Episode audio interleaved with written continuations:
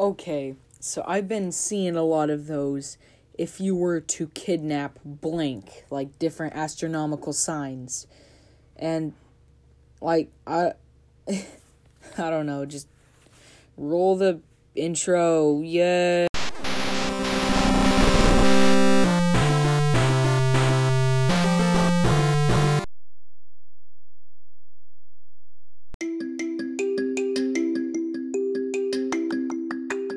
So, as I was saying, I've been watching a lot of those, like, little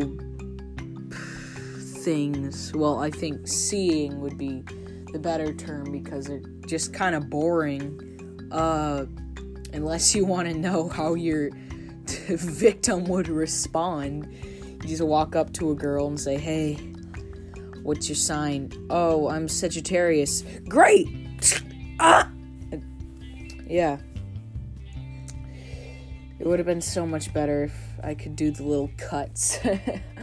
anyway, so um so really there's all this quirky stuff about how Aquariuses would respond and Sagittariuses would respond and it's like, "Oh, Leos would be like, "Whoa, blah blah blah," but in reality, would they really like they've just been kidnapped, probably held hostage? Haven't seen their family in a while and if you guys can hear that i don't know how it's possible for people to do dishes that loudly um